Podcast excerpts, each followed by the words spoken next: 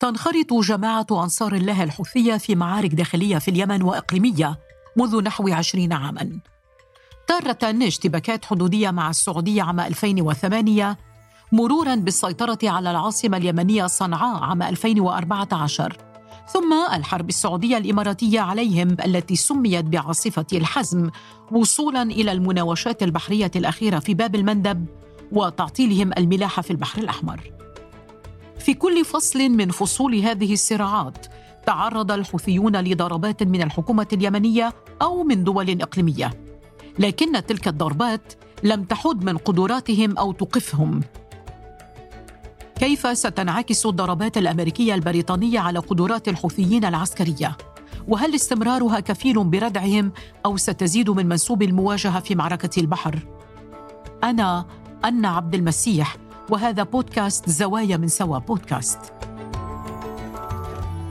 نتكلم نحن عن فترة عشر سنوات، ليست فترة سنة أو سنتين. ومن عشر سنوات دول المنطقة تحذر أمريكا والقوى الغربية من أن هناك قوة على البحر الأحمر قرب باب المندب تستطيع أن تهدد الملاحة الدولية.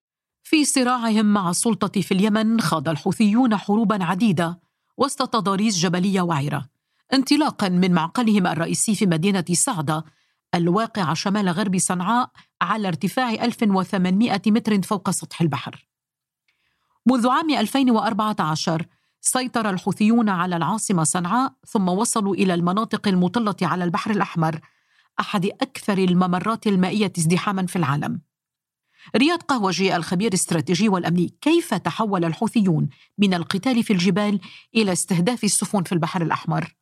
آه هذه المجموعة باتت تملك ترسانة كبيرة من الصواريخ البالستية والجوالة والمسيرات وتصنعها محليا، وبالتالي قررت الدخول في ما أطلق عليه بتوحيد عملية توحيد الساحات، وهي ساحات التي تنخرط فيها ما يعرف محور الممانعة التي تقوده إيران، والحوثيون هم جزء منه. تضامنا مع غزة هم أعلنوا أنهم سيبدأون بعمليات في البحر الأحمر. بعد نحو عشر سنوات على الحرب في اليمن، يسيطر الحوثيون المعروفون بأنصار الله على العاصمة اليمنية صنعاء والمناطق الساحلية شمال غرب البلاد، حيث الكثافة السكانية عالية تقريباً ثمانين بالمئة. من بين تلك المناطق الحديدة، المدينة الساحلية الرئيسية على البحر الأحمر، وتعز التي يطل جزء منها على باب المندب، ما منحهم موقعاً استراتيجياً لفرض القوة البحرية وتعطيل الملاحة. هم موجودون على المناطق الساحلية التي تشرف على البحر الأحمر وقرب مضيق باب المندب. أي جهة موجودة لها هذا المطل المباشر على البحر وتملك القدرات العسكرية من صواريخ جوالة وبالستية ومسيرات تستطيع أن تستهدف السفن التي تعبر هذا المضيق. ما يمر في هذا المضيق هو ضمن مدى الصواريخ التي تملكها الميليشيات الحوثية، وهي تنتشر في مساحة واسعة من ميناء الحديدة إلى الصلايف مع عمق باتجاه صنعاء وصعدة. رياض، ما هي طبيعة المنشآت والمراكز العسكرية في تلك المناطق؟ لا أحد يبدو أنه لديه المعلومات الوافية. هل هذه المنشآت موجودة تحت الأرض؟ هل هناك أنفاق موجودة فيها في كهوف داخل الجبال؟ هناك أماكن عديدة يحكى أن الحوثي يقوم بالتخزين هذه الأسلحة وبتصنيعها وغيرها من الأمور.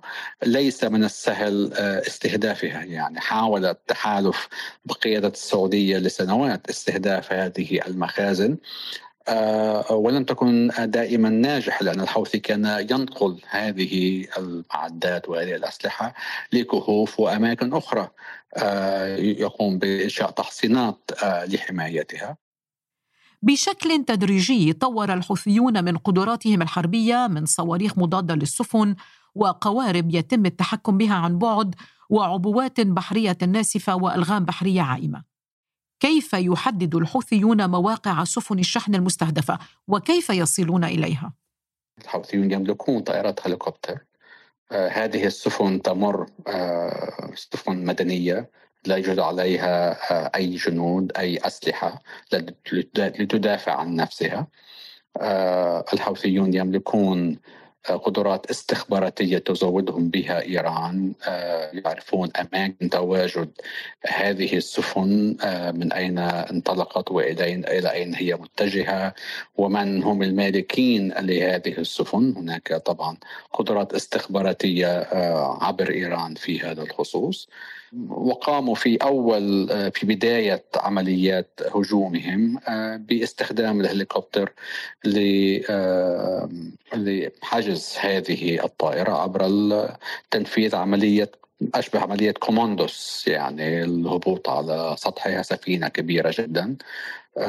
هناك أماكن لهليكوبتر للهبوط على عليها، وقاموا بأسر طاقمها وبأخذها إلى اليمن إلى ميناء الحديدة. يعني فليست بعملية معقدة بتاتا يعني لجهة تملك هذه القدرات العسكرية والقدرات الاستخباراتية، هي عملية سهلة جدا.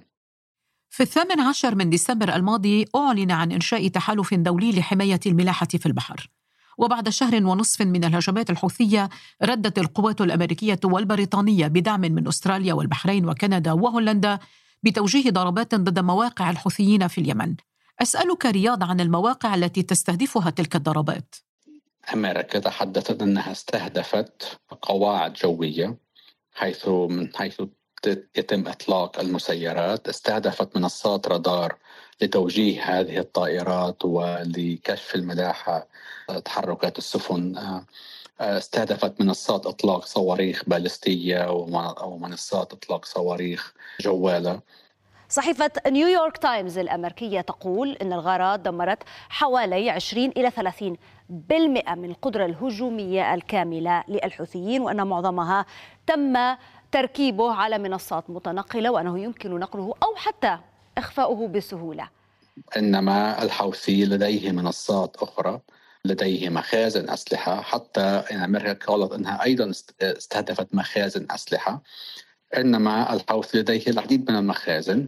أمريكا لا تملك معلومات استخباراتية عن كل شيء يملكه الحوثي وأين تحديدا يملكه تملكه هذه الميليشيات وأين تخبئه. هذه تحتاج إلى عمليات قدرات استخباراتية ميدانية في الأرض لفترة طويلة للتعامل معها بهذا الشكل السريع، وأيضا بحاجة للوصول واستهداف منشآت تصنيع هذه الصواريخ.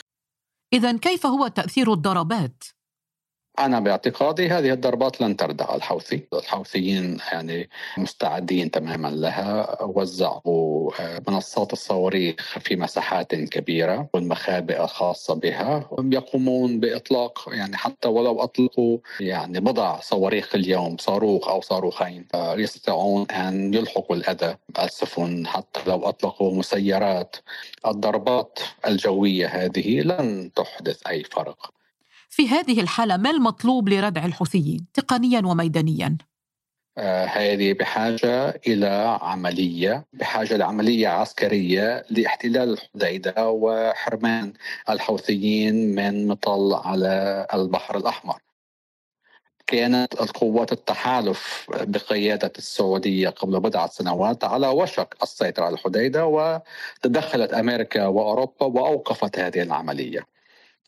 وكان يومها دول المنطقة هون تتحدث أن من الخطر ومن الخطأ السماح للحوثيين بالاستمرار بالسيطرة على ميناء يشرف على البحر الأحمر، ولأسباب سياسية سمح للحوثيين من قبل أمريكا والغرب بأن يحتفظوا بهذا المطل، والآن يدفعون الثمن.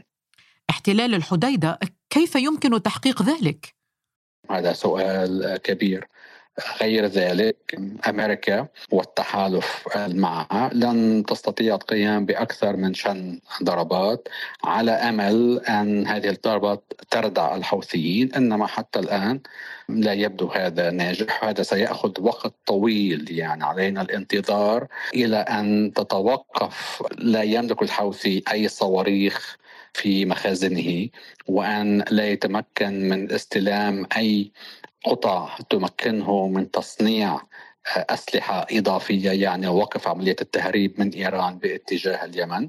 هذه عملية ستحتاج وقت للوصول لنتائج فيها. أو هناك المسار الآخر الذي تعرضه إيران اليوم، وهو أن يتم التفاوض معها والوصول إلى شروط تناسبها، من ضمنها وقف العمليات في غزة، لتطلب من الحوثي وقف هذه الهجمات بكل بساطة. يعني إذن تستهدف الولايات المتحدة وبريطانيا وباقي الحلفاء مواقع الحوثيين وقدراتهم العسكرية، وتسعى من خلال هذه العملية إلى أبعاد الحوثيين عن الساحل وحرمانهم من ميناء يطل على البحر الأحمر. هذا بالنسبة للوضع الميداني، لكن ماذا عن انعكاسات هذه العملية العسكرية على حياة المدنيين؟ هذا الحصار سيؤدي إلى مجاعة، إلى مضاعفات على المدنيين في مناطق تواجده. أزمة تمويلية حادة تواجه تمويل الأنشطة الإنسانية في اليمن، ذا كما أفصح عنه مجددا برنامج الأغذية العالمي، مشيرا إلى أنه يواجه فجوة تمويلية تقدر بأكثر من مليار دولار. الآن هنالك مأساة جديدة، الضربات الأمريكية على اليمن تدفع المنظمات الإنسانية إلى تعليق أعمالها خوفا من القصف. المجتمع الدولي كان لسنوات يأخذ إجراءات ضد دول التحالف العربي باتهامه بأمور أنه يهدد الأمن والمدنيين في اليمن.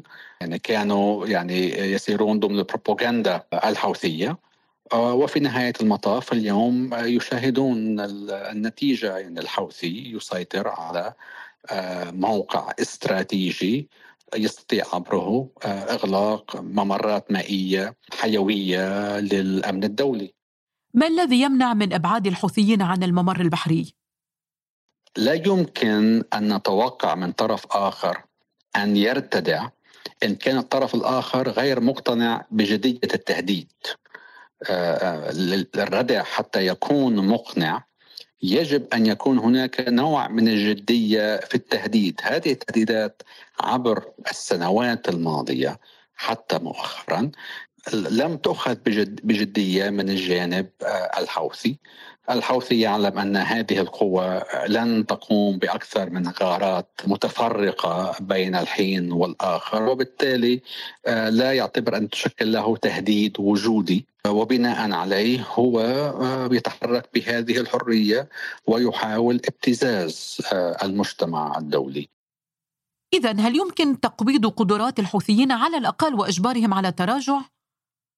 هناك اليوم وضع البلاحة الدولية مهددة، على المجتمع الدولي أن يقرر ما هي أولوياته. هل نتحدث عن الوضع الداخلي في اليمن في وقت الحوثي رفض جميع العروض من الأمم المتحدة، من المفوضين الذين يشرفون عملية السلام؟ هناك رفض لهذه العروض، لم يوقع على أي اتفاقيات، وبالتالي لا يوجد هناك فعلا أي اتفاق بخصوص السلم الأهلي أو بخصوص الوضع الداخلي في اليمن، في حين أن الحوثي اليوم يستخدم هذا الموضوع كأداة ابتزاز تمكنه إغلاق مضيق باب المندب والبحر الأحمر. يعني السياسة الأمريكية بكمتها باتجاه اليمن كانت خاطئة.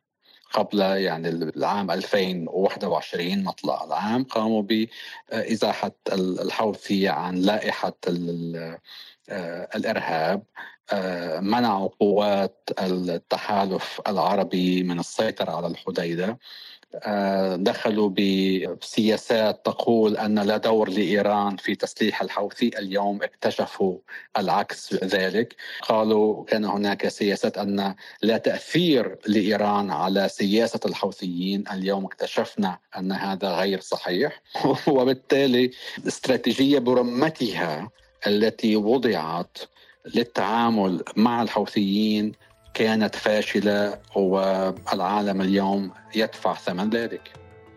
يجمع القياديون الدوليون على أن تصعيد الصراع في البحر الأحمر خطير جدا، لأنه يؤثر في التجارة العالمية. واحتواء الهجمات لن يتم إلا عبر جهود دبلوماسية. كان هذا بودكاست زوايا من سوا بودكاست، من إعداد وكتابة أنّا عبد المسيح، مراجعة وتدقيق عبد العالي الزهر، ميكساج ميرا ساريان، إشراف سوا بودكاست محمد فاروق عبد الرحمن، وأنا أنّا عبد المسيح. إذا أعجبكم ما نقدمه، رجاء الاشتراك وتقييم الحلقات على منصات الاستماع للبودكاست، وأرسلوا لنا تعليقاتكم واقتراحاتكم على منصات التواصل الاجتماعي. إلى اللقاء في موضوع جديد في بودكاست زوايا.